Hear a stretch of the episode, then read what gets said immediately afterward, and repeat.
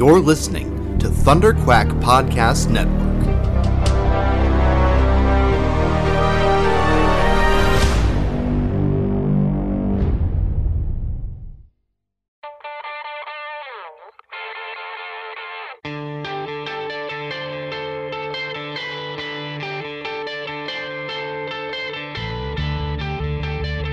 Hi, my name is Doug Moench, and you're listening to the Epic Marvel Podcast.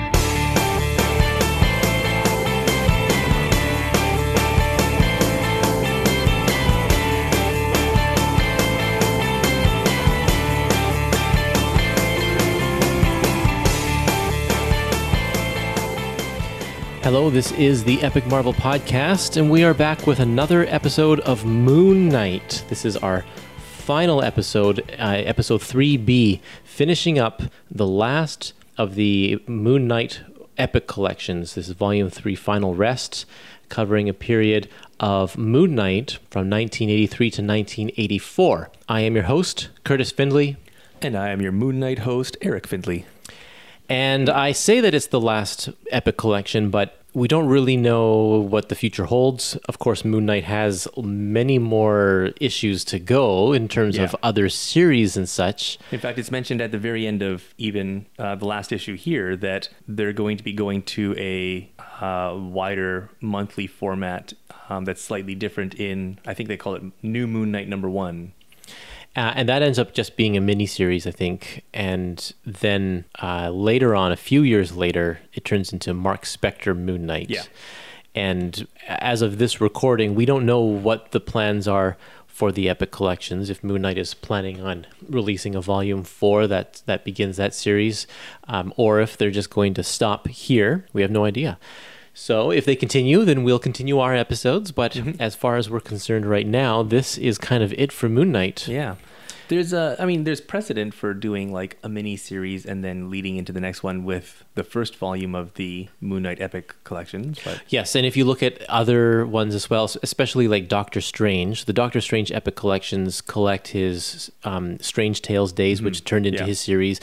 Then it it also collected the the series he had through the seventies and eighties. Then it also collected the Sorcerer Sorcerer Supreme series he had Right. through the nineties. So yeah, absolutely, I think they should. They just haven't been publishing the Moon Knight epics out of order like the other series, so we don't Right. know like and they also just haven't Yeah. mentioned any. They haven't solicited any yet. Exactly. Yeah. So we can only assume that uh, uh, uh, we can only assume that the volumes released are the ones that are going to be released. But fingers crossed. so, what issues are we covering today?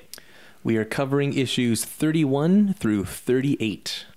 Bill Sienkiewicz is gone. Yes. He he finished in issue number thirty in our last episode. Uh, however, he's still doing some of the covers, and we'll see him pop up as a kind of a bonus feature in one of the later issues. And it's kind of funny because uh, toward the end of his run, he was getting behind, and so they had other people fill in the covers, and now he's the one doing the covers when he's not on the title. That's right.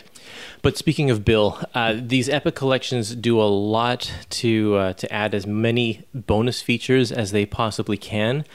And uh, but there's one thing that they missed that I think that they should have put in uh, in what if issue. Uh, the first series from the 70s uh, and from the and the 80s uh, from what if number 34 which is a comedic issue uh, where it's just a whole bunch of series of like one panel or one page gags Is that kind of like the precursor to like the the what the and the not brand X kind of comics and that kind of thing? Yeah, well, not Brand Echh is a definitely a precursor to this issue, actually, Oh, because okay. that one was from the '60s. But Okay. this one, there is one page written and drawn by Bill Sienkiewicz that says, "What if Moon Knight had three different identities?" And uh, it's quite funny. There's one is uh, Chuck Glickman, ruthless vermin exterminator who would kill any pestilence if the price were right. Murray Bushbaum, who parlayed Glickman's ill gotten gains into millions by shrewdly capitalizing on the growing market for rat fur coats. and Ned Coldguts, an editor from a major comic book company who receives tips on criminal activities by associating with freelancers and other lower life forms. so that's mm. you know it was just one page, and it's drawn by Bill and written by Bill. So I was like, why not put that as a bonus Yeah. feature in one of these epic collections? I think that would have been fantastic. The timing would have been right too. Yeah, that would have been good. yeah, this this one this panel came out this pa- this issue came out is cover dated August 1982. Actually, it probably would have been in volume two, Right, we're right, right in between these. but it should have been in one of them. That's all I'm saying because I think it would have been a perfect little fit. But anyway, that's just an aside. Uh, okay, well, these first couple of issues here are Bill, or sorry, are Doug Moench, and then he leaves the title too, and then we have a series of kind of rotating writers. They they don't have any consistency, and I'm not too sure. I wish that um I could talk to somebody about this. Denny O'Neil unfortunately passed away. Um, and I don't know anybody else who would really know the, the behind the scenes details because Denny was the editor. Yeah. Um, but what was Moon Knight's status at this point? Because it seems like um, if they're not willing to put a regular writer on it, they're probably ready to give up the book.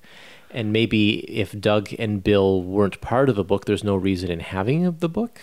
Yeah, um, there the editorial um, at the back of this epic collection. There are editorial uh, notes that were included in each issue, um, just like you know, 200 words or something like that. Part of the letter pages usually. Yeah, probably. Yeah. Um, and in there, there are some things that are mentioned that might have to do with it. Um, like uh, Marvel made a, a quote ruling that any title that was, I guess, direct market Yeah. was what they called like a limited release, right?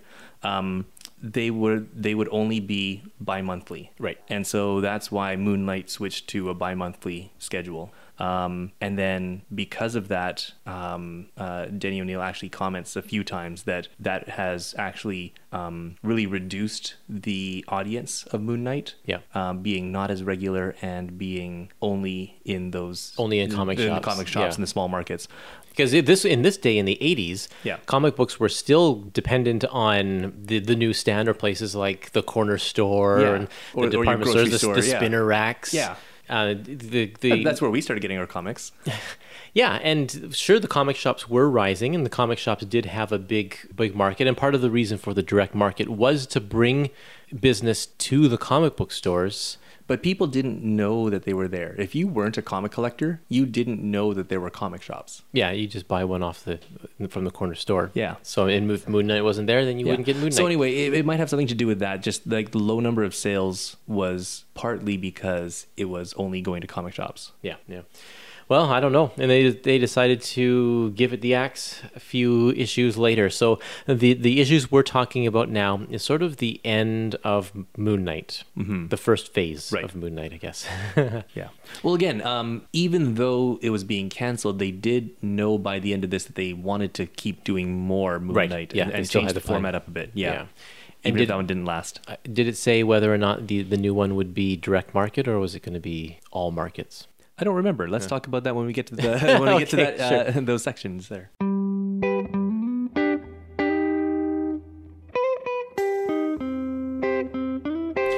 Let's start off our conversation with issue number 31, a box of music for Savage Studs. savage studs and you can you can already see the like 80s influence of like modern comic art as opposed to like some of the noir and, and uh, um, uh, horror stuff from bill right yeah yeah yeah the the abstractness of it is Yeah. gone and it's now it's, it's quite more standard now kevin nowlan actually i think he does a really nice job Oh, he through does. these two issues Yeah. even though he's starting out he, he's got a good sense of um of of style and i think you know terry austin does the inks which uh, or he may even do the finishes it doesn't really credit him as inks Mm-hmm. Yeah. it credits both them as artists so and Terry's great. So I wonder if a lot of what we see here is um, Terry picking up a lot of Kevin Nowlan's slack. But Yeah, it's hard maybe. to say. it's hard to say. I Yeah, mean, I, I really like this a lot, um, and it, it's just really different. You you open the book, and the difference in style is immediately noticeable. yeah, definitely. But um, there are some things where I think that maybe um, Kevin Nowlan has picked up a few things from Bill. Um, for instance, on uh, page 229, um, there's a scene of Moon Knight running down a wall with his cape out. Yeah. And just like the angle and the perspective is something that we commented on um, in Bill's art last time. Right. Yeah, that's cool. And then a couple of times um, he uses some monochromatic panels or, or solid color backgrounds, which is also something we were commenting on last time. Well, and that's because the the colorist is still the same. Right. So that could be uh, the consistency there. There's a lot of pinks in this issue. A lot of pink. and I've, it's kind of funny just because we have the savage studs who are supposed to be like tough, tough as nails guys. Yeah. whatever and and they dress themselves in pinks and purples which are typically not the colors that you would see in a group colors. of Hells Angels or whatever yeah but these guys have a special special color palette for their Yes. gang but anyway in this issue um, these gang members try to um, shake down all of the businesses on a certain block and the owners are are uh, they have enough they're having an they're just done with all of that they don't want to be pushed around anymore the person who's kind of leading the charge is this guy who owns an antique store Uh, pawn shop. uh, or sorry, a pawn a pawn shop. They call it antiques though, don't they? Antique pawn shop. But yeah, I guess it is a pawn shop. But anyway, they they try to find a way to prevent these gang members from shaking them down, and the there's one gang member in particular that doesn't want the gangs to go too far, especially he's, with this he's guy. Clearly, he's clearly got ties to the community. and Moon Knight identifies this guy and tries to uh, get on his good side. And there's obviously a lot of um, baggage going on with, with this one gang member. He's he's a kid too. They he looks like an adult Mm-hmm. When these, they drunk, yeah, but yeah, all of these they're supposed to be teenagers. yeah, but they're all like big muscles guys and like They look like they're maybe 28 or something, and Yeah. they're supposed to be like 16, 17, 18. yep. Um, the first scene here with the uh, Savage Studs, it's it's very odd. It seems like um, something out of the West Side Story. Yeah, They're yeah. like, man, they think this dance isn't gonna go down, but this dance is gonna go down. yeah, and it, it just conjures up these images of like these two rival gangs like coming at each other and they're snapping And their they're dancing, and they're dancing. yeah, totally. yeah. Um, what I was surprised with is that Moon Knight actually uh, doesn't get a huge role in this. And I think we commented in the last episode Yeah. that the stories are more geared toward people driven stories, where Mm-hmm. Moon Knight is kind of observing and pl- takes a back seat to a lot of the action. That's that, that kind of ends once Doug Moench leaves the book. Right. But since Doug is still here, we're getting that with this. And it's a really nice character driven story Yeah, with this one ki- kid. And with this one and the next couple, um, I found that the um, that that character driven story was a lot more purposeful. Not to say the other ones weren't necessarily, but these ones um, definitely had more of a, a social um, aspect to them, like a societal aspect to them. That they're we're, we're trying to address an issue here. Yeah. which I really liked. And there was very little action. Through this whole story, I think we get one scene where Moon Knight just qu- quickly takes out the bad guys. And for Yep. the most part, it is, like I said, just character driven, uh, following. What is the guy's name again? Uh, Lenny. Oh yeah, Lenny. Follow following around Lenny as he goes to his gang, talks to the the owner, and and really and, and his mom. The scene with his mom as well. Yeah. Uh, just figuring out who this guy is and why he is the way that he is. Mm-hmm. And at the end of the issue, um, I think we're supposed to infer that the guy with the pawn shop is Lenny's father. Yeah, We don't Um, quite know that well, yet. Yeah, it, it, it's, and it's ambiguous. it's it's never like 100% clear explicitly stated um, but there are a few things that make it fairly obvious i think yeah. yeah I and so in, so. in this issue there's just sort of one line near the end where it sort of makes it seem like okay this is his dad Um, but but there's stuff in the next issue, and I'll try and point them out where it. I think it explicitly says that Yeah. that's it- it's his father, lewis Lewis. Yeah, Yeah. that's right. Um, yeah, I, this was uh, I don't know, it was good. I really liked it. Yeah, And me too. It's just even though we have an artist change, we still get the feeling of that this is a Moon Knight story because it's still Doug Moench, and I, I think he's I, I love Doug Moench. He's so great. Um, at the top of page uh, 232, there's a little inset panel, and I really liked that because it just uh, shows the street view, and then right at the very top, you can see little tiny Moon Knight jumping off of a roof. Right before he, in the main panel, he just lands, Crashes down, crashes yeah. into a guy. Yeah, uh, Kevin actually does that a few times in this. Uh, on the very next page, in Yep. fact, there's an inset panel to give a little bit of the action of what's Yeah. happened just before the the panel So that surrounds it. It's it's so it's not quite quote standard where we get like sort of the you know six panel layout or something like that. He does play around with panel uh, layout quite a bit, which I, which I which I like. But he doesn't have the same abstract shapes for panels that uh, that Bill had. yeah, that's for sure. Yeah, he plays it safe in that sense. Yeah. One thing I really liked about how uh, Doug wrote this is his characterization of a pawn shop as where dreams die. Yeah, right. That was really clever because when you think about it, that's really what it is. They people go there with things that they have that they haven't wanted to sell, and for for the longest time because there's Yeah. some sort of sentimental value to and it. And out of desperation. and out of yeah, desperation, this is where they're going. This is their last resort, and then no uh, one else wants their garbage. Right, and then they go, they go. Well, I'll. This is temporary. I'll sell it to get some money, and then when I'm back on my feet or whatever, then I'll buy it back. And he says no one ever And comes no one back. ever comes back. Yeah. Yeah.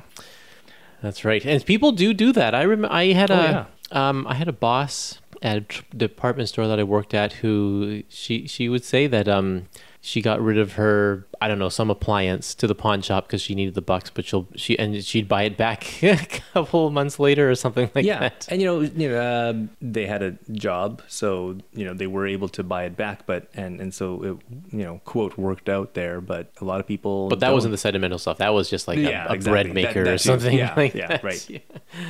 It's funny. It's just like a, a loaning system, a money loaning system in that sense. There's also uh, a phrase that Lenny uses when he's talking to Moon Knight. He calls like himself and his gang. He says that people call them quote undesirable elements, and this is a term that's still used today to refer to um, you know gang members and drug addicts and people with mental illness and poor and homeless people, all to avoid talking about them as people who have problems and need to be helped right? It's like, oh, those are quote undesirable elements. We're not even going to call them undesirable people, Right. Yeah. right? Yeah. Yeah. It's just something you sweep under the rug and Right. They're they're a product of this neighborhood, or they're just something that happens to be there. which is why most cities have their you know their lower east side or whatever Right, where their- their it, ghetto it all, area or whatever, it all yeah. congregates to that one Yeah. section and that's so everybody else can just kind of ignore and that And then it just gets town. worse Yeah. because they, they they sort of sweep it away. So um, you know this uh, this was something that was there in the '80s and is still around now, and uh, and and Moon Knight's point Yeah. is that uh, these undesirable elements can push past this Right. uh, and They're they young they, enough. they have worth they Yeah. have good ideas they're smart they're intelligent um, but people aren't giving them the chance Right, and and the um, because they've been dehumanized by this uh, this talk of undesirable elements, and they've been maybe unfairly characterized as these guys who are just up to no good.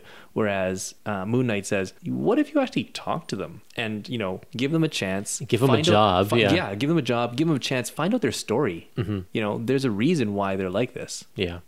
And and that is interesting because the people are like, well, maybe we should do that, and especially the antique guy, uh, Yeah, Lewis. Yeah, uh, Lewis, knowing his connections with with Lenny, um, really tries to do that, but it doesn't it doesn't work really well. yeah.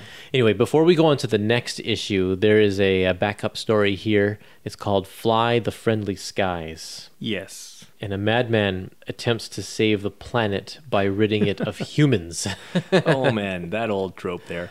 yep. Uh, I I didn't mind the story. It's it's a little short. Um, It could do with some fleshing out a little bit. Uh, but what I really didn't like, partly because it's in a collected volume here, is that it interrupts the flow Yeah. Mm-hmm. from the first half of the story to the second half. Totally. Like you, you get to the end of that first half, and you're like, oh man, what happens next? And then And we then have this get weird other story. Yeah. and it's not written by Doug Moench. Moench. It's written by Steve Ringgenberg Yeah. and uh, with art from Mike Hernandez and Kevin Zuba. Zuba, I think. I don't know how to pronounce that properly, but I've never heard of any of these guys before. I don't know. I don't know any of them. And so, but I, it might be just like a little inventory story that they had that they they could use to fill it in. It's got a few cool moments, like when Moon Knight is fighting the female Furies or whatever they're called. Yeah. It reminds me of that story from I think the from the from the second volume where Marlene goes undercover. Right. Uh, yes. and yeah, and there's like all of these bikini babes trying to beat up Moon Knight. kind of like that. The thing is that this doesn't particularly seem like a Moon Knight story, so it could have, like you said, been an inventory story where it's just a generic story and you slot whoever you have in there. Yeah. Um, and and part of what makes me think that is that um, the characterization of Crawley, his uh, the way he talks is not at all Crawley. It doesn't use the Hmm. The- the big words big and- words and, and like the the intentional obfuscation of meaning and that kind of thing. It's it's fairly straightforward. And his tropes uh, also like drinking his tea and the Yeah, flies the buzzing flies around around, his and, like head, they're yeah. they're not there. Right. Yeah. Because they didn't research properly. This villain is an interesting guy, though. Um, Douglas Brenner. he's very effeminate. He wears ballet slippers and such. Um, he's got a haircut like Prince Valiant, and so Mm, I yes. he's definitely got like some homosexual coding to his his character design, but it doesn't like his. it never comes into the story. At It all. never comes into the story. it's so strange. Um, but yeah, anyway, that's that's it. There's not much to that story. No, It- there's there's one like like I said, it's a little too short, and so there's some things that sort of sort of get left out. Like um, uh, Brenner is uh, says to his bodyguard ladies that he's hired, um, "Let go of him. He's not a danger right now. I'll show him around the ship." yeah. And, and and then later on, the ladies come into a room and go, "There he is." And jump him Like It's they were looking for him? Why? Why did they attack him? They they knew where he was and what they were what was going on. and Brenner said to leave him alone. Yeah, and then and then they have a fight and stuff, and then after they're defeated, they just disappear. Right. Yeah, not the best part of the, No. of the book there. Uh, but we can go on to issue number 32. Sure. And this one is called When the Music Stops. Uh, so in this one, we are finishing off the story um, from the previous issue. Lenny has just hawked his uh, mother's music box in an attempt to try and prevent the gang from uh, roughing up the, the people on the, the, the, the, business owners on the street. And uh, that gets him in a little bit of trouble. Yeah, yeah. So he they, he wants money because they're putting on this dance. I don't quite understand. Yeah, so it turns out it actually is a dance. It actually, I know. I thought it was just a code for like they're gonna rumble. I thought so too. And it's an actual dance. an actual dance. They're putting up flyers and everything. and so yeah, he need they needed money for this dance. And they're gonna It's shake like- up all the business owners Yeah. for the cash. It's, it's like um, his music box is gonna pay for it all. it's like a like a dirty dancing kind of story where it's like, oh, music isn't allowed in this neighborhood. They're like, well, we're gonna form a gang and we're gonna have a dance. it, it's kind of the only weird part of this story by Doug Moench, which uh, other than that, you know, otherwise I absolutely love it. Oh, it's great. but it's so it's Very so strange. strange, a little Um, bit. Right off the bat, we get uh, like a three and a half page flashback, which seems a little long. Yeah, I, but- I I made a note of that too. Four pages actually. Well, I didn't count half of it because it's like Lenny reminiscing and before it goes into the flashback. Okay, three and a half pages then. Um, but uh, uh, it doesn't make any mention of Lewis being Lenny's dad, as as they mentioned at the end of the last issue, mm-hmm. which is kind of odd. But it does give little bits of different perspective from what we got in the last one. So. On the one hand, yeah, it's kind of long, but on the other hand, at least you're getting a little bit more than you got in the last issue. Yeah. And I wonder if they stretch it out because they didn't have a backup story to put in this. so they Yeah, needed to fill four more pages.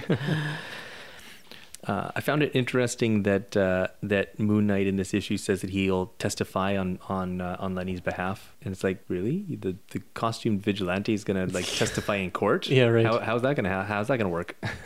yeah, and the only person who really likes him is this one detective, Flint. Yeah. That's been kind of showing up around. Yeah. So, yeah.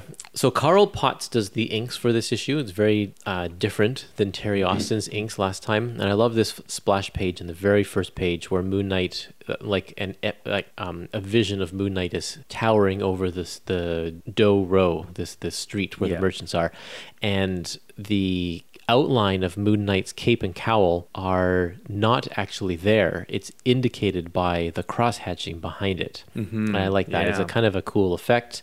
Uh, and I'm not sure if that's specific to Carl Potts or if that's a Kevin Nowlan thing, but it's very nice. And we see that pop up from time to time. Just makes it look like he's blending into the Yeah. night. Yeah, totally. Um, one last thing I wanted to point out on this one is um, on page 260. Uh, when Moon Knight goes, uh, or yeah, when Moon Knight goes to the, the, the gang's hideout clubhouse, um, in the narration, it calls their the the gang's leader Big Chief Run Like Hell because he he abandoned his own crew in the first issue or Right. in the previous issue.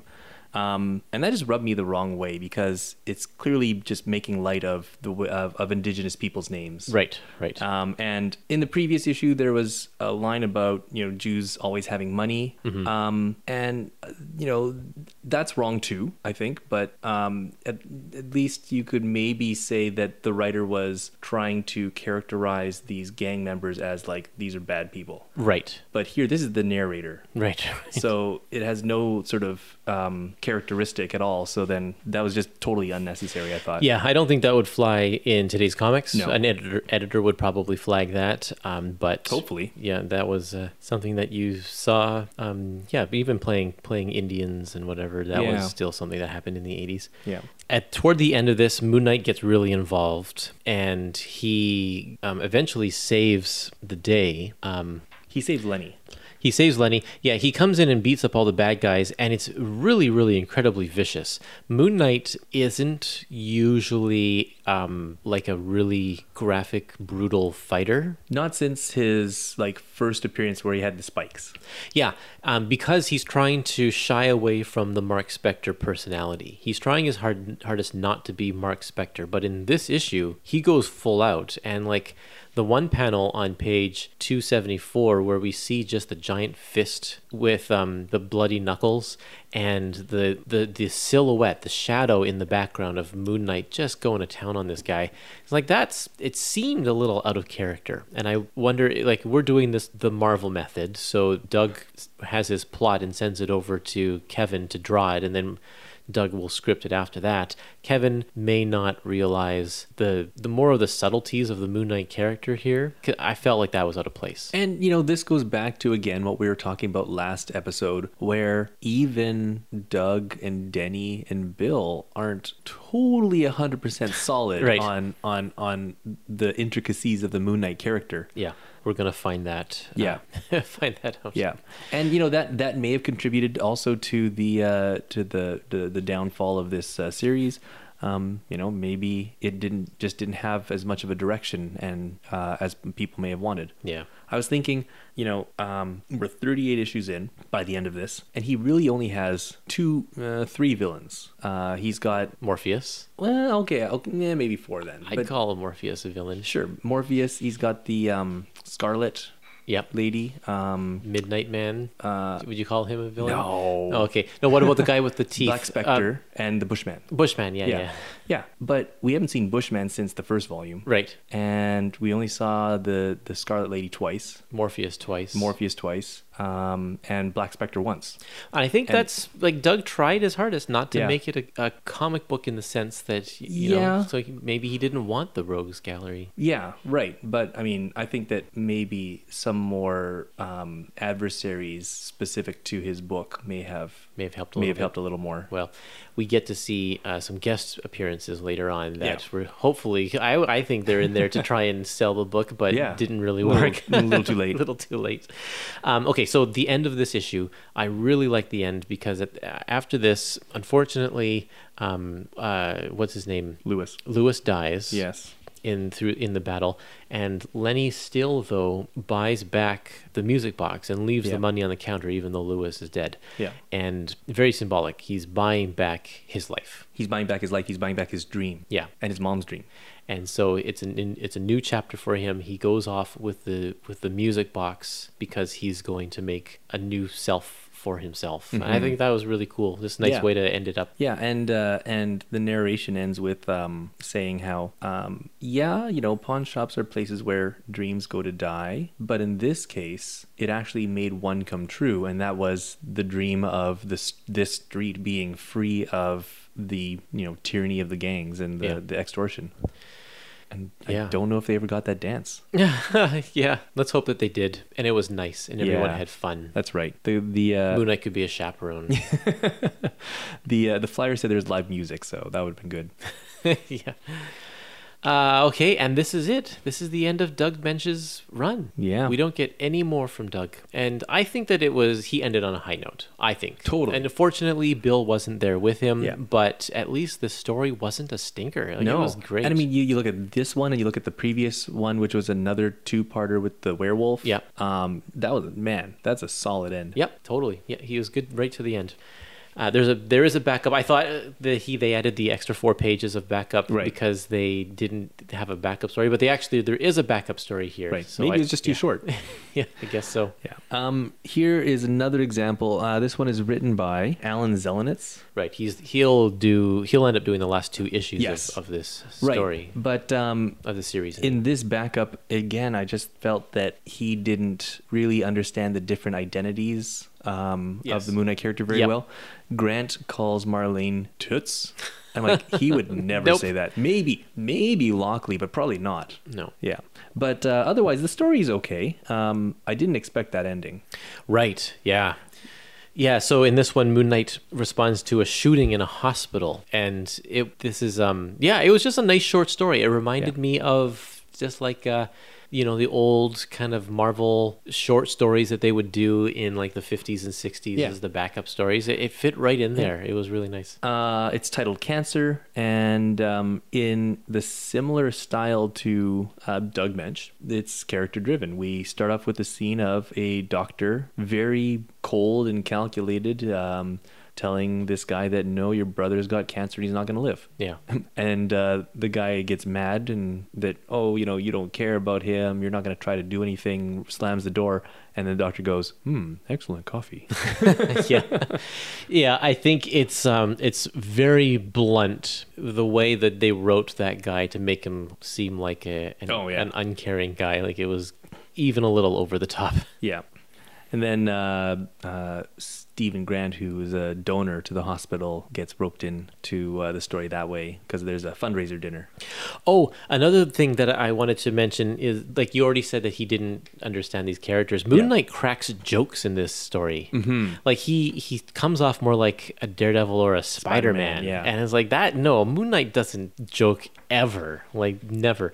So yeah, there's two jokes. One about um, when they're in the helicopter near the beginning here. He says, "Okay, Frenchie, here's where I fold." Like that's not language that he would No. use. Here, here's where I fold. Cowl Radio WMKT signing off. Yeah. Like really? Moon Knight's gonna say that? no. And and not even any of his personalities would say that. And then maybe, he- maybe one of those what if personalities. And Steve and Steven starts talking to Marlene in his Moon Knight costume. Yeah. Uh, which As he would not do. He would Right. always be like, no, he has to change fully out of his clothes Yeah. into his proper attire before he commits to a different personality. And and here he puts his clothes, his Steven Grant clothes, over top of his Moon Knight, which ends up being sort of integral to the story. But at the same time, that's not something that he does because Yeah. that mixes the personalities. and he cracks a Monopoly joke in there as well. And it's like, Yeah. yeah, I don't know. This it was it was a nice short story in terms of the plot, and I liked the twist at the Yeah, end. I thought that was great. They just didn't nail Moon Knight. And again, you know, this goes to these um, few issues here having real um, social issue type messages. Yeah. Yeah, and it's it's really thought provoking. Yep, that's good. Oh yeah, keep going over to Moon Knight number thirty-three. This one's called Exploding Myths, and I quite enjoyed this issue. Uh, I thought it was quite well oh, done. this one was really good. Yep, and it's it's Doug Moench. Sorry, there's another Doug Moench issue here.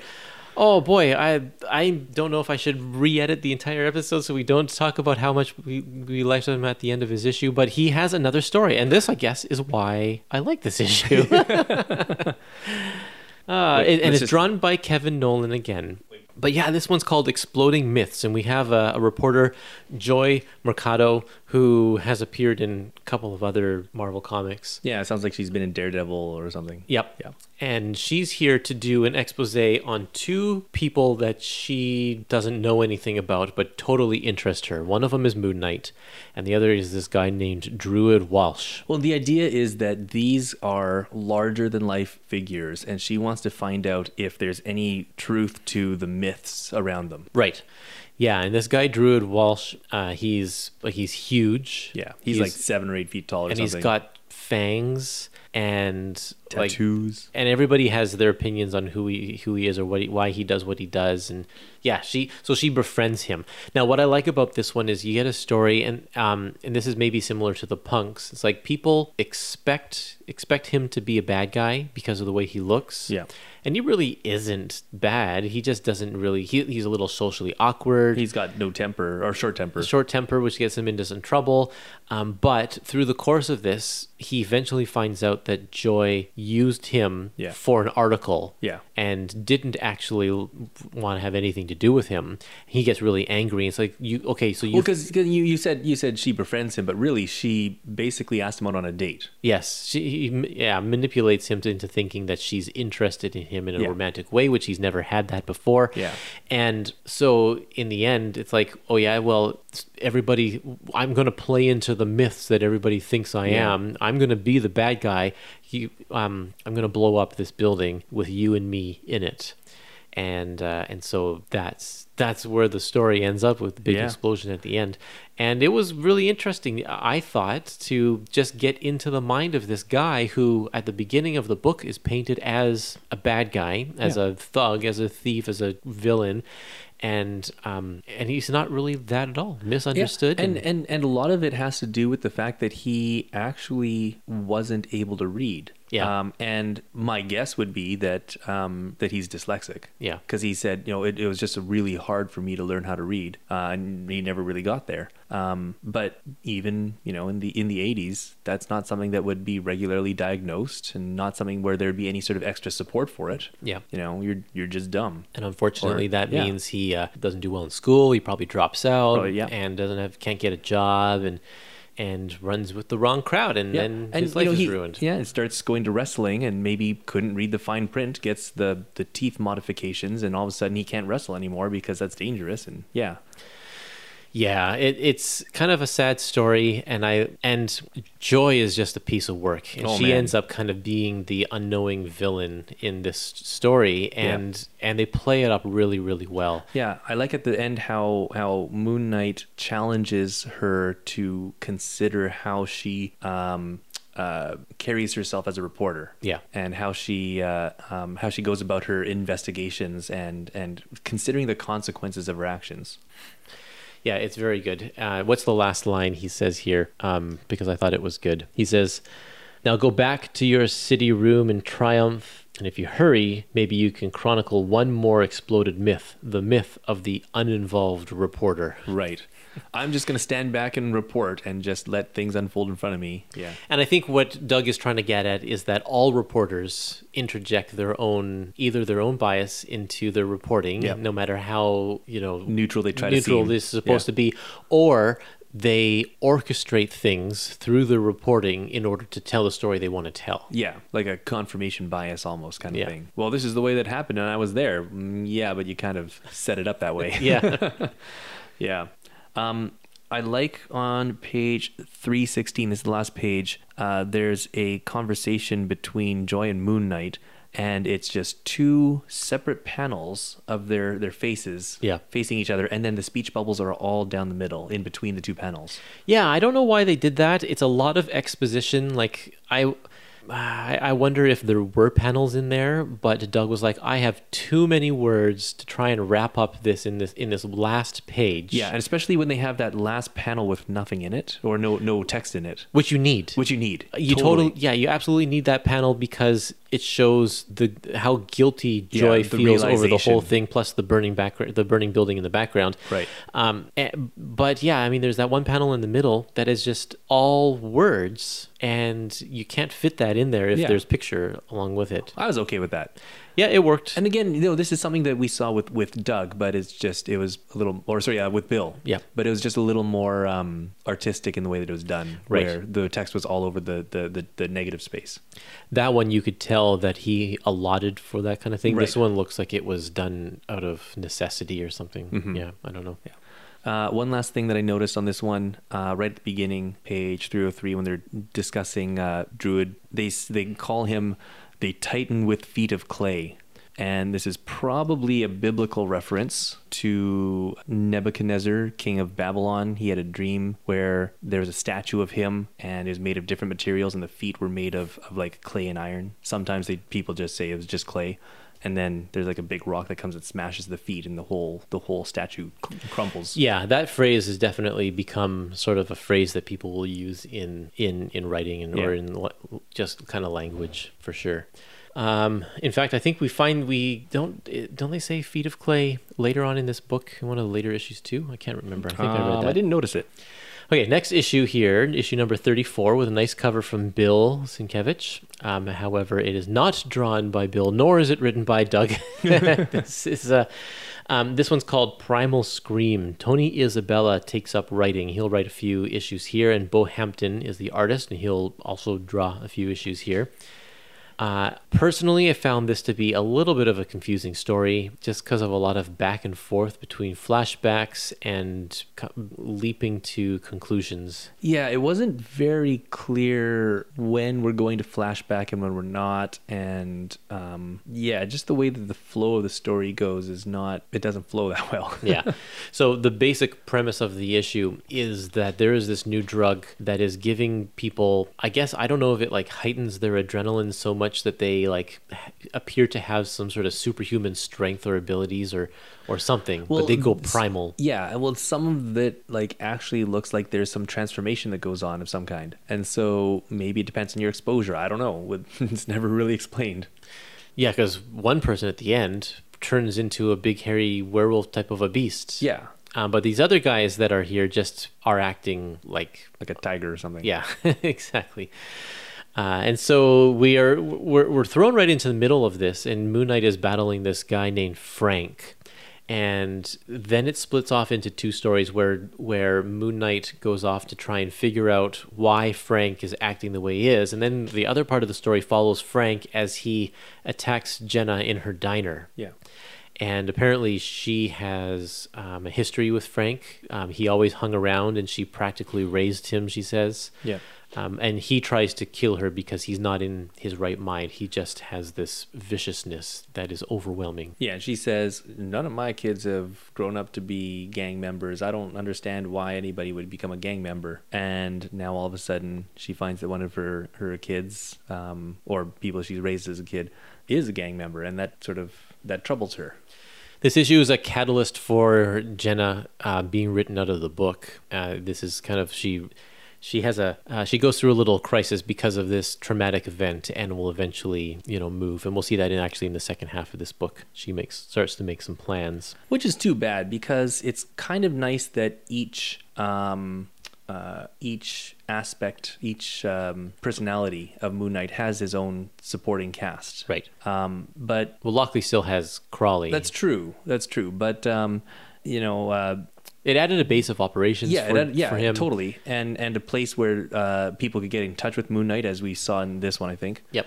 But uh, at the same time, what do you do with her kids? Because you know, Yeah. very early on, her kids are like I don't know, seven and ten or something, and and, Moon And they were informants for him, for Moon Knight, I know. Moon Knight recruits them to do all sorts of crazy things, and then every time he comes uh, up to them, they're like, "Oh, do you have more work for us? We want to do more work." Yeah. and and so now we've set this precedent that these kids are always going to be involved in his uh, his escapades, and I'm sure Jenna's They- thrilled at that. right, and Yeah. and and and I don't know, maybe the editors were trying to discourage that by this time or something. But yeah, it it, it, it Yep. becomes tricky there. I think. It's just too bad because Jenna is a voice of the community that Moon Knight is protecting. Yeah. And to take her out of it means that we don't get that perspective. Right, you know, so Crawley, yeah, he's in the neighborhood, but he represents like the seedy element of it. Um, he has the the low life connections. He's Yeah. he's in the alleys, he's in the back rooms and the bars. Yeah, Whereas Jenna is just the low income aspect of it. she she's the average person. Yeah. yeah, uh, and then Marlene is the high society. yes, So yeah, taking out it's, it's too bad. And I mean, I guess we the, the series is canceled before like Jenna's not in every issue, and the series is canceled before we really find out how her her not being there really affects things. So it's kind of inconsequential, unfortunately, that she leaves. So through the course of this book, there are um, three flashbacks.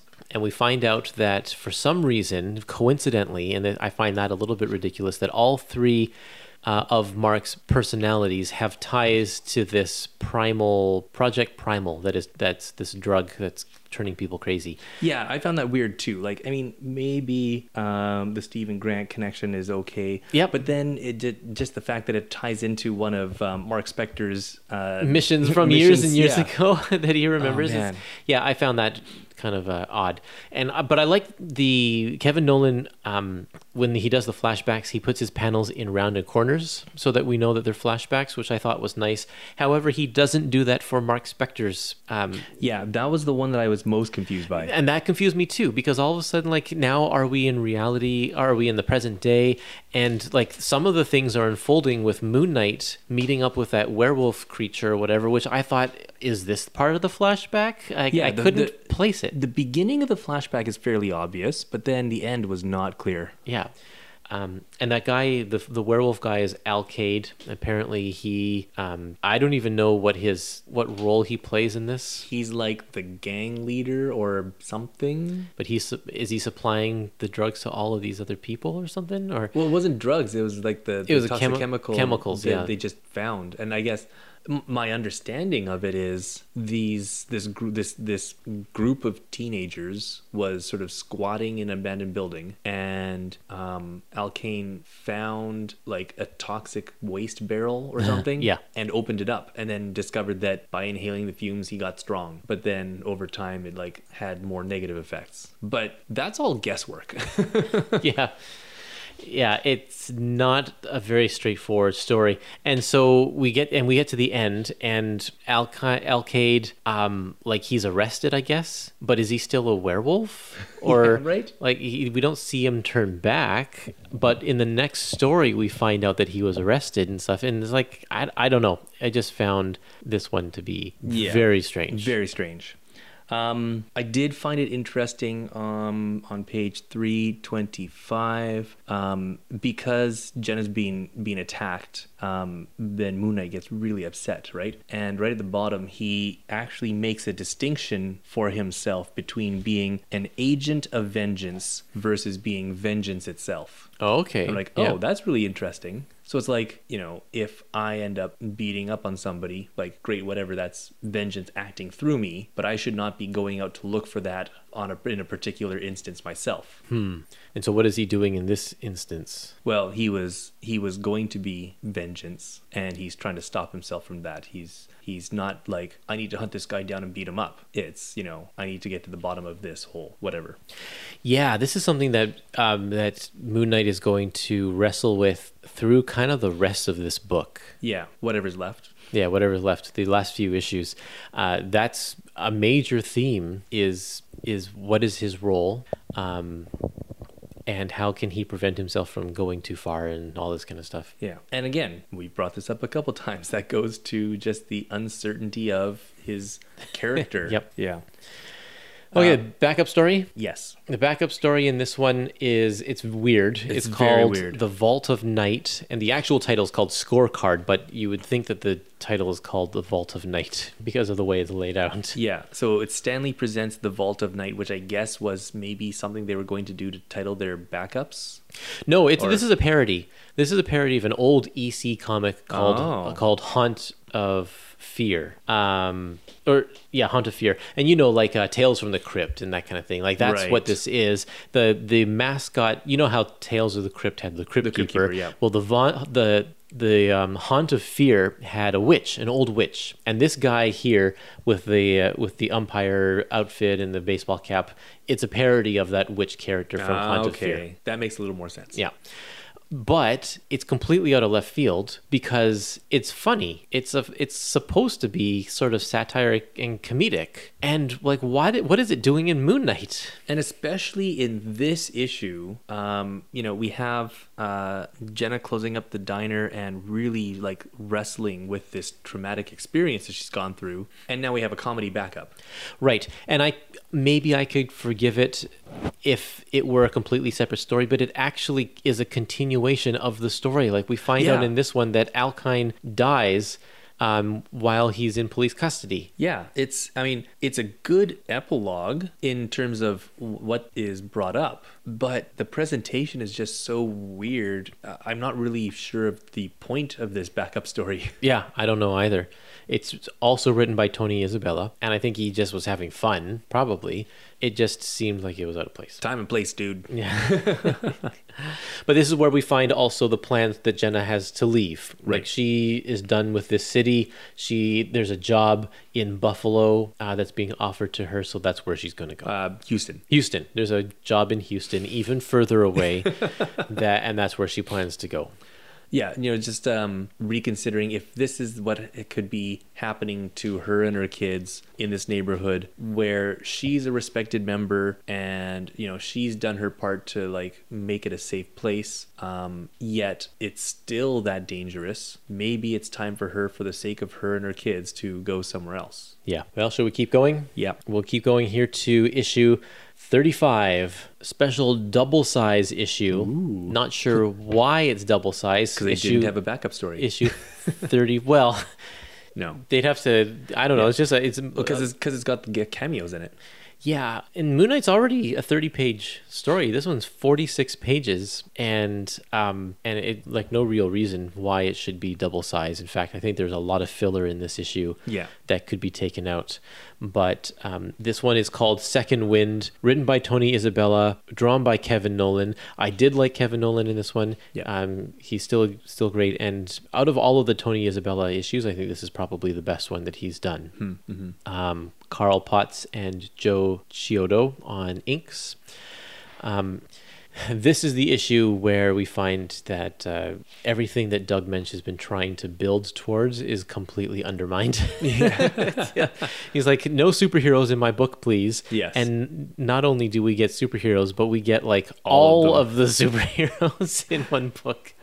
So, uh, right on the front cover, it mentions that there's going to be uh, that it's featuring the X Men and Fantastic Four. Yeah. and I find this very strange because they're clearly trying to put the X Men and Fantastic Four in to sell issues, but then they don't put the X Men or the Fantastic Four on the cover at all. Yeah, right.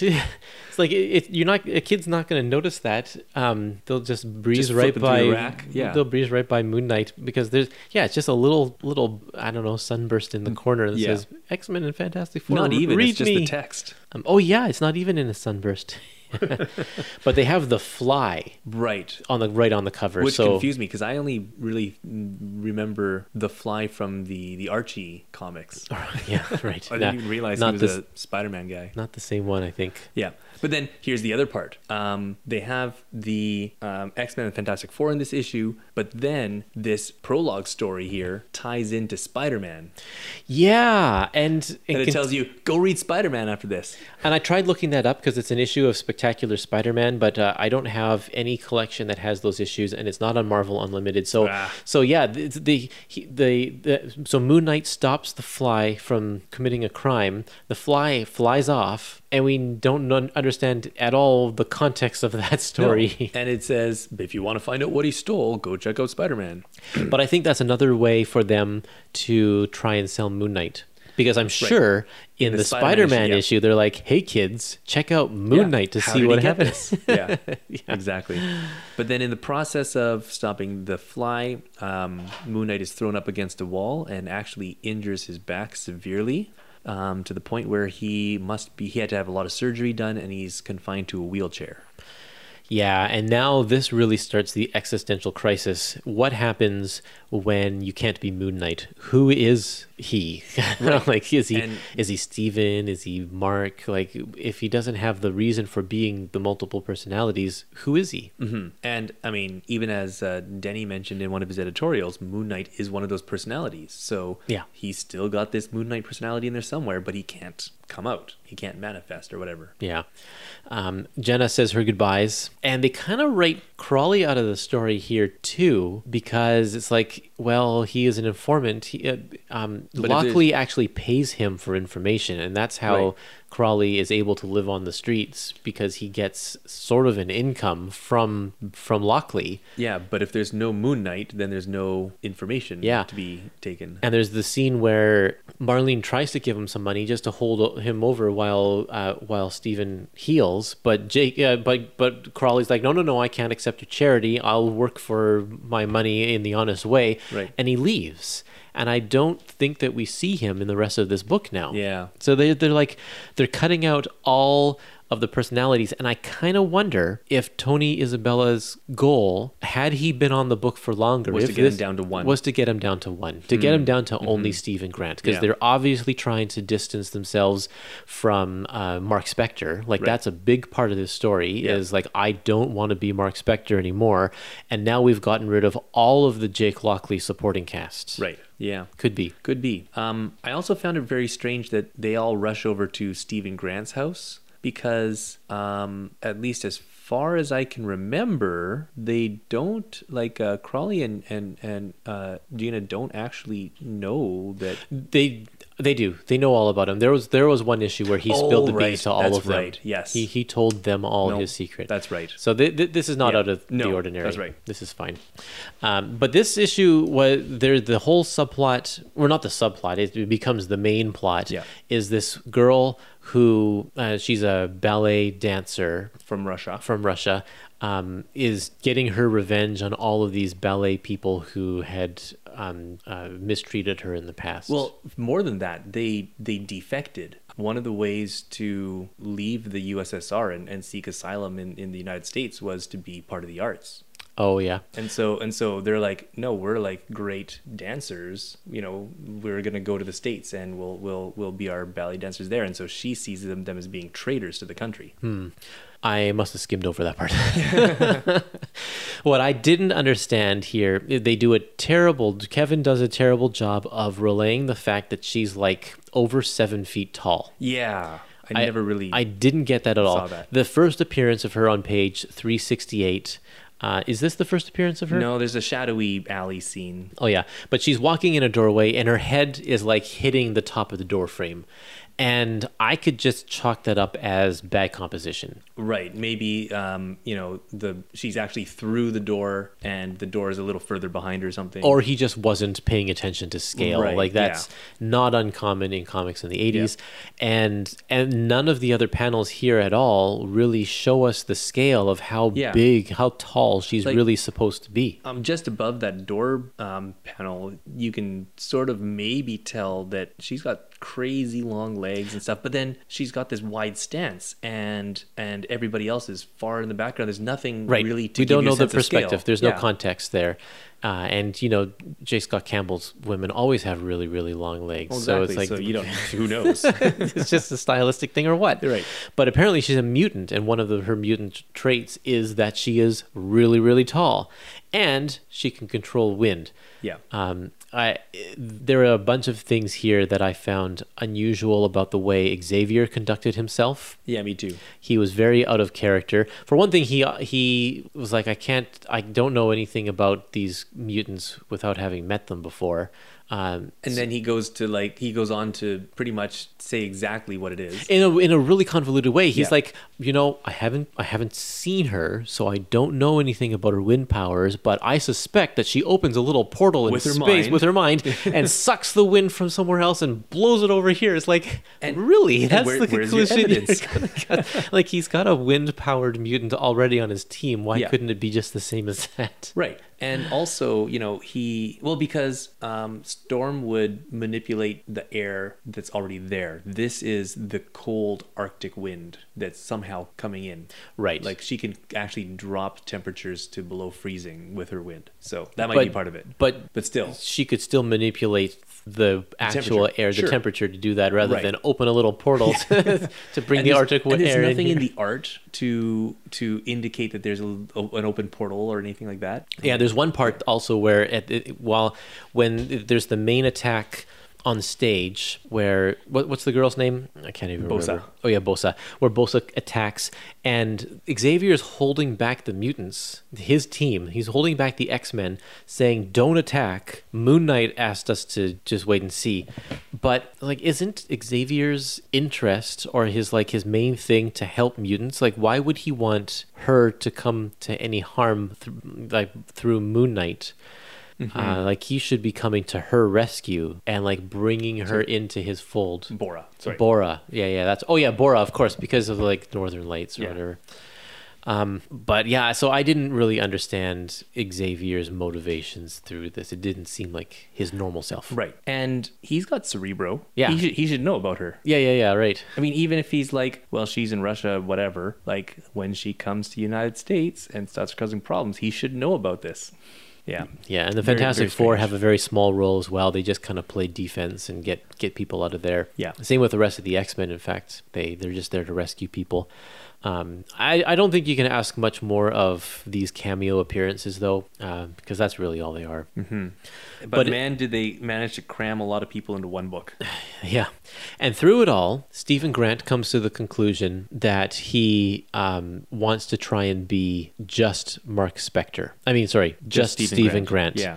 He realizes that he wants he that you know the world needs Moon Knight. At one point, he was going to give up being Moon Knight because of his walk, condition yeah. and stuff. But then he got through that. But um, I don't know. Through a series of things, he's like kind of trying to rid himself of Marc his Marc Spectorness.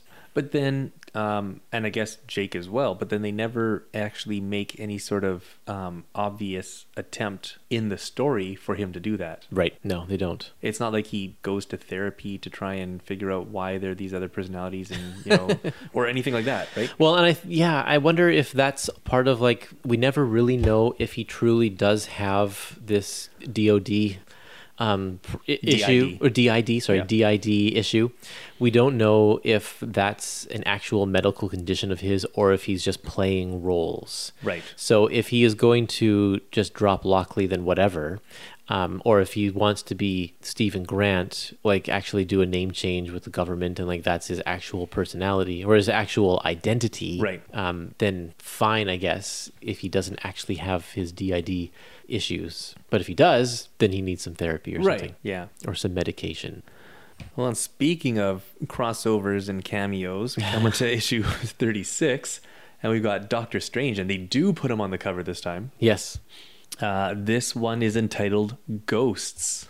Alan Zelenetz and Bo Hampton uh, pick up the reins. Both of these guys have done issues before, not together though. And this is the team that's going to be here for the rest of the book. Yeah. Uh, the last three issues. And the, this issue, and here's another issue that sort of contradicts stuff that we've been trying to build up. We had that great issue uh, a few issues back where where um, Steven goes back to Egypt Right. and confronts Khonshu and realizes Khonshu is just a statue. He it's nothing more than that. He doesn't have supernatural powers. He is him he is himself and he doesn't there's no magical what's He it survived by some sort of fluke. yeah Yeah. and that was it like it was Totally. it was a revolutionary story that set the record straight that it's like no he always has been himself and always will be himself and there's none of this, this magic mysticism and mumbo jumbo this issue completely changes that back around again Yeah, so we start off with a flashback to ancient Egypt, and there is, um, we see some sort of priest of some kind sacrificing a cat. And, you know, in ancient Egypt, cats are sacred creatures. So this other rival priest or whatever comes in and says, Hey, you can't do that. And then they kill him and they have a big fight and he dies and they like bind him up as a mummy and give him a special magic jewelry thing that says, you know, you're never going to bother anybody again. Unless Unless. the conditions are exactly perfect. But that's never going to happen. um, yeah, and so in this one, Stephen Strange gets uh, wind of of you know this magical interference uh, that's related to an Egyptian museum exhibit, and he eventually tells Moon Knight that you are like when you were resurrected, you were infused with the spirit of this priest of Khonshu, and so that, yeah, like you said, that's totally the opposite. And uh, at the, at the end, Steven Grant goes, "I may not like it, but I believe him." I like, oh man, really? And and again, this just goes back to um, playing around with the origin and the identity of the character. And had Moon Knight been clearly established for you know 35 issues before this, I would not be that upset about this change. Um, because that happens all the time, right? Hey, Spider Man, you're not actually bitten by a radioactive spider, you are the spider totem. yeah, right. Yeah, exactly. But um, but uh, and and that, that can be the evolution of the character. But because we've had such uncertainty about his identity and character, this just makes it more confusing. Yeah, it does. And it's like it's the third writer now who is trying to institute their own changes. Yeah. Um, at first we had Doug, and then we had Tony, and now we have Alan. And it's like they're not talking to each other, or like Doug didn't leave a good set of notes of like, hey guys, Yeah. if you're going to do this character now, here's what you should know.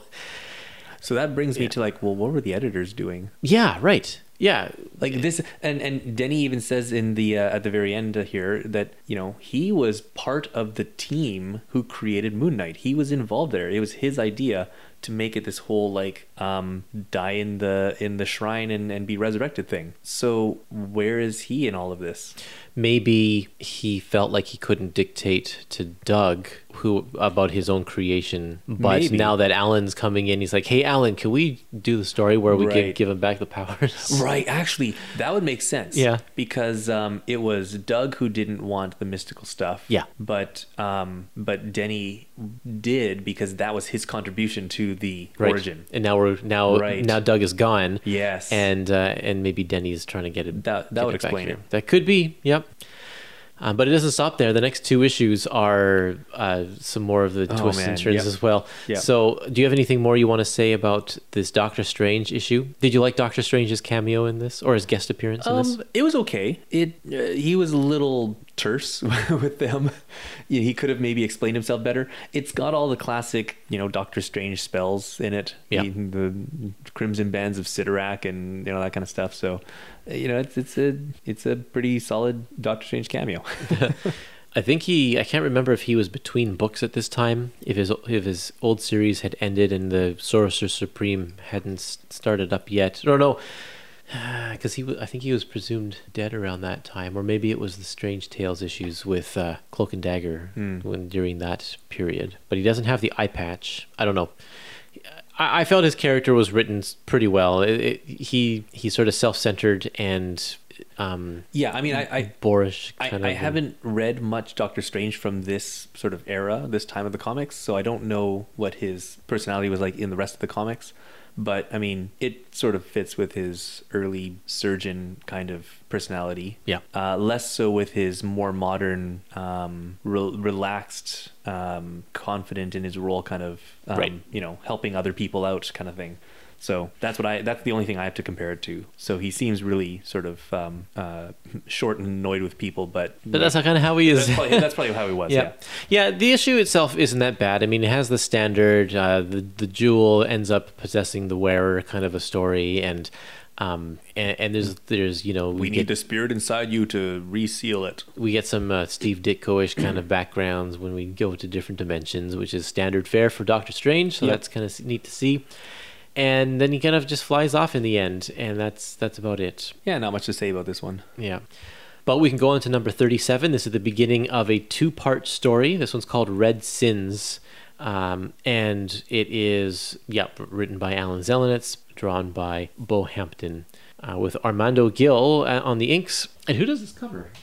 I'm not sure who does the cover, um, but it's the same person who's been doing the past couple of covers. I don't recognize the signature, so I can't. This is why they started um, putting in uh, in recent comics the cover art yeah. credit. I should Google that. But I'll do it later.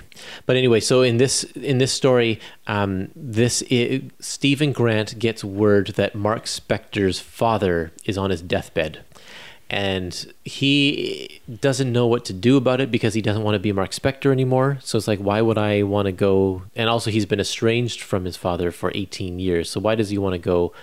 be next to his ailing father who he who doesn't care about who's not even his father because he's Steven Grant Right.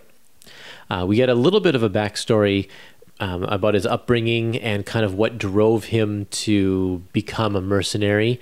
Um, he actually, his father is a rabbi, and he's got very Jewish roots, which he's never mentioned before. Um, but you know, he's turned away from all of that and uh, and became a mercenary. And his father didn't like that at all. Practically disowned him. Yeah. So this issue is him. Um, I, don't even know what he's doing most of the issue. It kind of it reminded me of um, of just the way that the story was told, and a lot of the artwork was very similar to um, a story like a spirit story by Will Eisner from like from the 40s Oh, right, yeah. and because it, it had that aspect as well because it was dealing a lot with uh, the Jewish people in the tenements in New York and and that was something that Will Eisner talked about all the time. Um, and it just gave me that feeling. And then when when Detective Flint comes in and he's wearing that cap, it felt like um, it felt like the spirit walking through the door there. Yeah. So, uh, you know, he, Moon Knight is rattled by this information, doesn't know what to do with it. So he sort of starts really going nuts on whoever he ends up fighting, uh, some just like random gang people. Um, and uh, there's a fire, and uh, it's in a it's in a tabernacle, a synagogue. Yeah. And uh, he goes in to save the uh, rabbi who ran back in, and the rabbi ran back in to save the the Torah scroll. Um, and so all of this sort of leads him to sort of think, well, maybe I should, uh, maybe things are sort of pointing that I should go toward my, uh, talk to my dad. Yeah. And, um, And then when he does go to wherever his dad is, he realizes that his dad has already died. right. There's also this underlying message of, um, racism or anti-Semitism. Yep. Um, which is all, which also plays into that as well. Um, somebody has been um, spray painting swastikas um, all over the place, and um, you know they burned down the synagogue and, Yep. and and tagged it as well. Yeah. Yeah, it, this one, this issue was very much a kind of figuring out for for Steven Grant who he is, who he's who he wants to be, and who he should be. And who Marc Spector Uh, is still yeah, as well. exactly. Is there any redemption in Marc Spector? Is there any worth keeping that personality around, or should he get rid of it altogether? Now that his dad dies, he makes a note that all of his family is gone now. His mom is gone, brother's gone. Yeah. So if Marc Spector just disappeared, No one will that's care. That's it. Yeah. Yeah. Um, and then at the very end, it takes a, a twist, and the body's gone. Yes. So what happened to the body? Yeah. Um, right at the beginning of this issue, we have um, a scene of uh, Marlene working out, doing her daily gymnastics routine and stuff. Yep. And I feel like that was thrown in kind of like in the issue where she goes undercover. Um, I believe in that one She was learning She judo. was learning judo. Yeah, we had a scene where she was like specifically that she's learning judo so she could use that later on. Well, she said that she has been u- learning it Yes. for like years or something Right. like that. So so here she's she basically is commenting on how in their mansion they have like an Olympic um, gymnastics setup, and Yeah. she's been like training herself and going through this daily routine of all this. Right. And she's getting pretty good. And again, this is specifically for one instance at the end of the issue where she saves Moon Knight. yeah, right. Yep. Um, I we actually get to learn a lot about Jewish customs. Yeah. And Juda- Judaism and in general. And Marlene takes a class, sits in on a class that one of the professors is. well, that's actually in the next issue. Oh, that's in the Yeah. next issue. But um, I like that aspect because it's like, yeah, she actually was really interested as a uh, um, an archaeologist in the Right. linguistics and stuff like that. And so, yeah, she could learn about this ancient um, religion as well. She might find that interesting. Yeah, it's um, it, it centers on uh, a sort of branch of Judaism that deals more some more like uh, mysticism called uh, Kabbalah. Yeah. Yeah. Yeah, and that that leads to the dark arts, whatever, and that's kind of where the next issue takes us. Um, it goes in a very different direction because now all of a sudden, uh, what was we thought kind of a personal story about identity, uh, about estranged fathers, and about just you know some anti-Semitism, whatever. Now we're talking about the occult and supernatural, Right. stuff. So the the body Which, is which we haven't seen since the the Werewolf by Night issue. I guess not, yeah. The body is stolen because this guy in a red cloak says that uh, um, apparently you can raise the body. Um, yeah, and and uh, um, the secrets that he knew will all be mine and nobody else's. And, Yeah, because he's done very important research in this field. This um, Marc Spector's father Yes. has, and has all of these secrets locked in his brain, and so this guy wants to get them all out of him. right. So we're getting ahead of ourselves here. We got to finish off issue thirty-seven. Oh, do we? Yeah, there's a small backup story here. Oh, right, right, right, right. and it's just a series of uh, pinups um, featuring Crawley. Yeah. And uh, the first one has him sitting on a stoop, and he has a sign that says, "Regale you with tales of heinous crimes I myself have had a hand in solving. One and here's the part that I love. This is so Crawley. Plus gratuity, plus plus eight percent sales tax. yeah.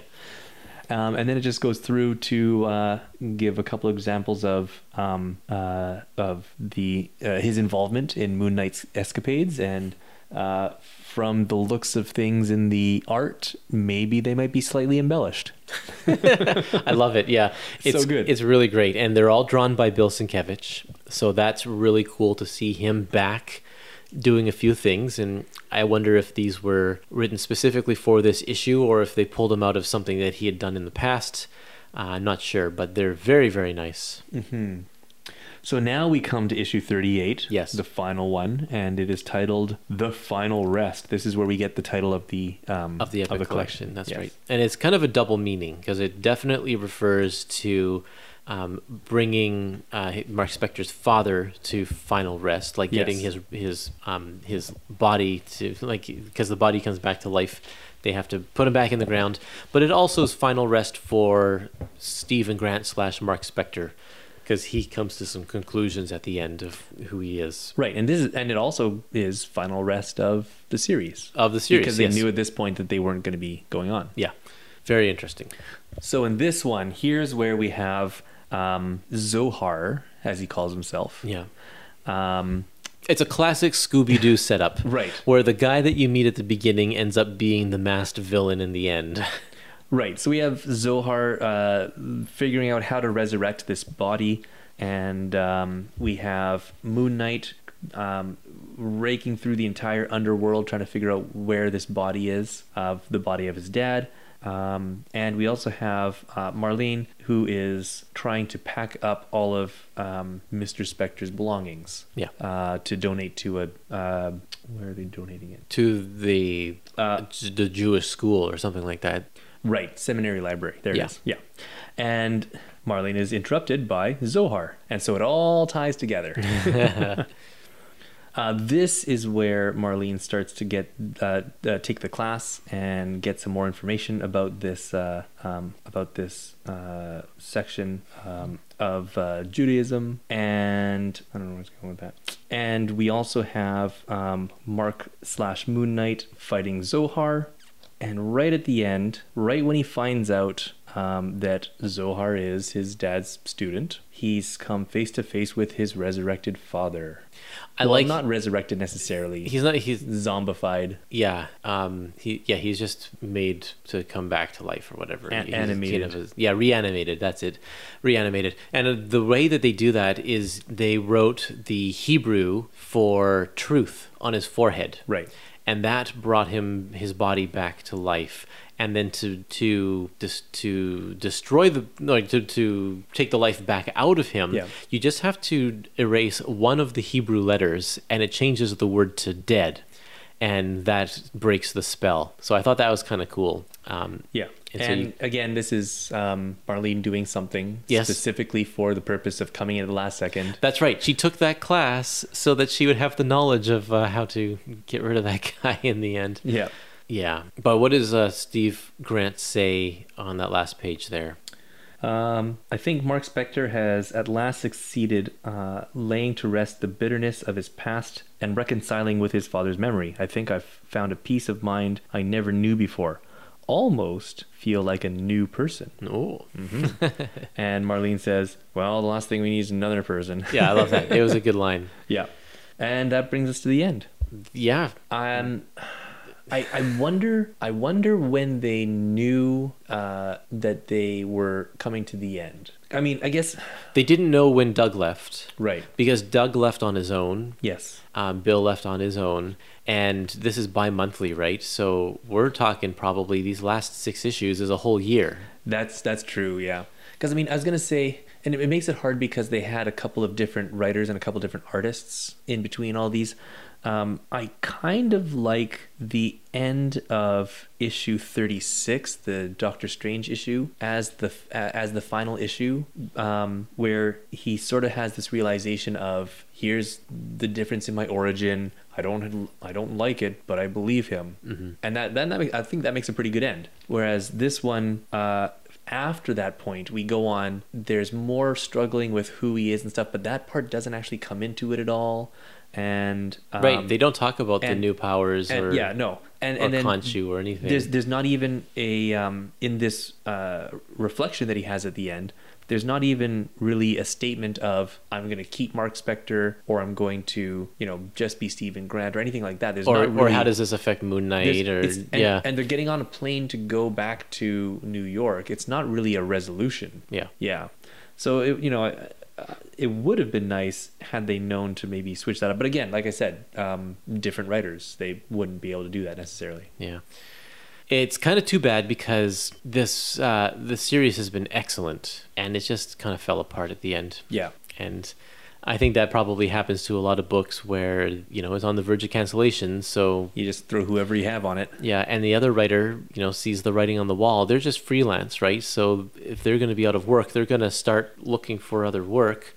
Nobody wants to be on a book they know is marked for death. So I don't know. It's it's too bad. Um, overall, these three epic collections. The first one started off kind of weak because it was just a collection of random Moon Knight stories starting out once and the series started and things really ramped up it got constantly better and better and better all the way through volume 2 until we got to these first epi- issues of volume 3 which are my favorite Yeah. and then we had a quick decline to the end I would agree with that. yeah Yeah. But Oh. these books are still worth getting Oh, totally. they are they're excellent They're they're not really bad. yep Um, they're a little maybe misguided or a little confusing in some aspects, but they're not bad issues. Yeah, I think though, w- with the comparison though um, to the Doug Moench stuff, the Bill Sienkiewicz stuff that comes before, Mm-hmm. Yeah. it doesn't hold a candle. So Right. unfortunately, they are in a book where I am comparing them to better material. yeah. But it's still worth it to even get the end of Doug. Yeah. Yeah. Oh, for sure. Well, like I said, you got to get the third volume because the best issues are in. they're, they're in there. Yeah. I, I think at least those are my favorite. Yeah. So the very last thing we have in this book is um, a series of uh, editorials by Denny O'Neil. Uh, they're numbered by the issue that they were that they first appeared in. There may be you know 200 words or so appeared in the letters pages originally, and they're just little notes about what's going on.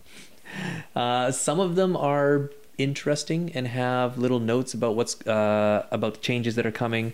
Uh, for example, the one from Moon Knight number 31 says, um, A week ago, the quote, the computer which dares not speak its name, whatever that refers to, sent down a decree. All Marvel comics sold in specialty shops shall be published bi monthly. Yep. And so that's just, you know, letting the readers know Moon Knight's going to be bi monthly from now on. Um, it talks about, a couple of them talk about uh, like Bo Hampton uh, coming onto the book. They talk about Bill leaving and just different things like that. Some of them, they basically talk about nothing. So they're not that important. Denny was good at that. Yeah, but uh, we have also included, and actually this answers my question, I just realized. We have included a longer editorial piece uh, by Robert J. Sodaro. Okay. It's taken from Marvel Age number 9, December 1983. So this would be between 83. uh, this would be between Moon Knight 34 and Moon Knight 35. Okay. Uh, so this uh, this editorial is called New Directions for Moon Knight, and it um, talks about how uh, Alan Zelenetz and Bo Hampton came onto the book, um, but also the shift that we were talking about to the more supernatural. It says, in the words of editor Denny O'Neil, Marvel has lots of superhero crime fighters, so we want Moon Knight to deal with more supernatural element. Denny sees the book becoming more gothic in flavor as Moon Knight explores, quote, the interface between the natural and the supernatural. There will be less crime fighting in Moon Knight and more mystical storylines. There you go. Yep, that And- showed itself. Yep. And then in the editorial for um, Moon Knight number 38 by Denny O'Neil, it mentions um, that Moon Knight has officially been canceled with that book. And uh, in a couple months, there will be a new Moon Knight starting with number one. And that will be either at your comic shop or any newsstand with any class at all. yeah. Uh, the, then we get a page with a couple of um, covers uh, and some sketch art by Bo Hampton. And we have a final afterword for this volume uh, by Ralph Macchio. Yeah, written Who- exclusively for this Epic collection. Yeah, who I discovered from the editorial letters by Denny O'Neil that um, while he was on Moon Knight as the assistant editor, he was actually promoted to full editor. Nice. And so he left the title as well. Everybody left the title. Yeah. But yeah, it was, it was a good uh, a wrap up because he was on, on the book for quite a while as well. And um, yeah, that brings us to the end of Moon Knight. Yeah. So from here, um, Moon Knight will go on to the new Moon Knight, like you mentioned. Yep.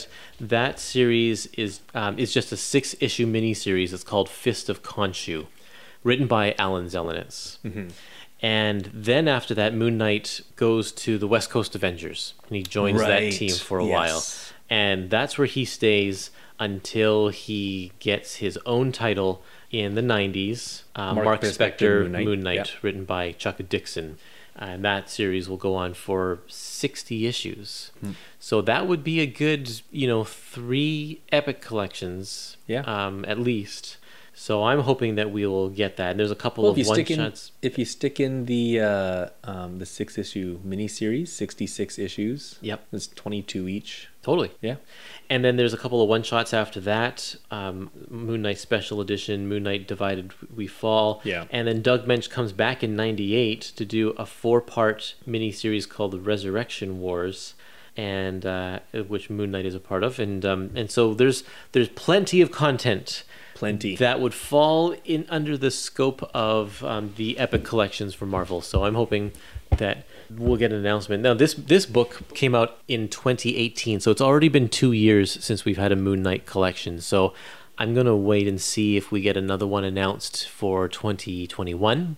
And if they don't announce one for 2021, maybe maybe we can just go ahead and because we know which we can just do the six issue miniseries, Sure. an episode on that or something Yeah. like that and uh, I don't know, continue it ourselves because I I like this character. Yeah. I'd love to see where it goes next. I've always liked this character. Yep. Like I've said in, in previous issues, I've been reading all of the uh, new Moon Knight stuff as well, the the, the present stuff, um, where they are they take quite a firmer stance on on uh, on his personalities. yeah. Yeah. Well, and he's got a TV show coming up. Yes. So maybe they're just trying to hold off their next epic collections until then. That would be very possible. Yeah. And once they do have that TV show, I bet they will flood the market with, With Moon Knight stuff. yeah. So, yep, that's what we'll wait and see. But that brings us to the end of the classic series. And so it's been a wild ride. And uh, we thank you for listening to all of these episodes Yeah, that we have you. been doing. And uh, yeah, um, if you have any comments or anything you want to let us know about, then leave a message on our social media sites Facebook, Instagram, Twitter. And you can contact me through epicmarvelpodcast at gmail.com. And you can also, if you like talking about Epic Collections, you can join my Facebook group and uh, just search for Epic Collections on Facebook, and you'll find us. Should be at the top of the list there. But I guess that's it for us. We've got to sign off now. Yep. Thank you, everybody, for being a part of our trek through Moon Knight. See you next time. Goodbye.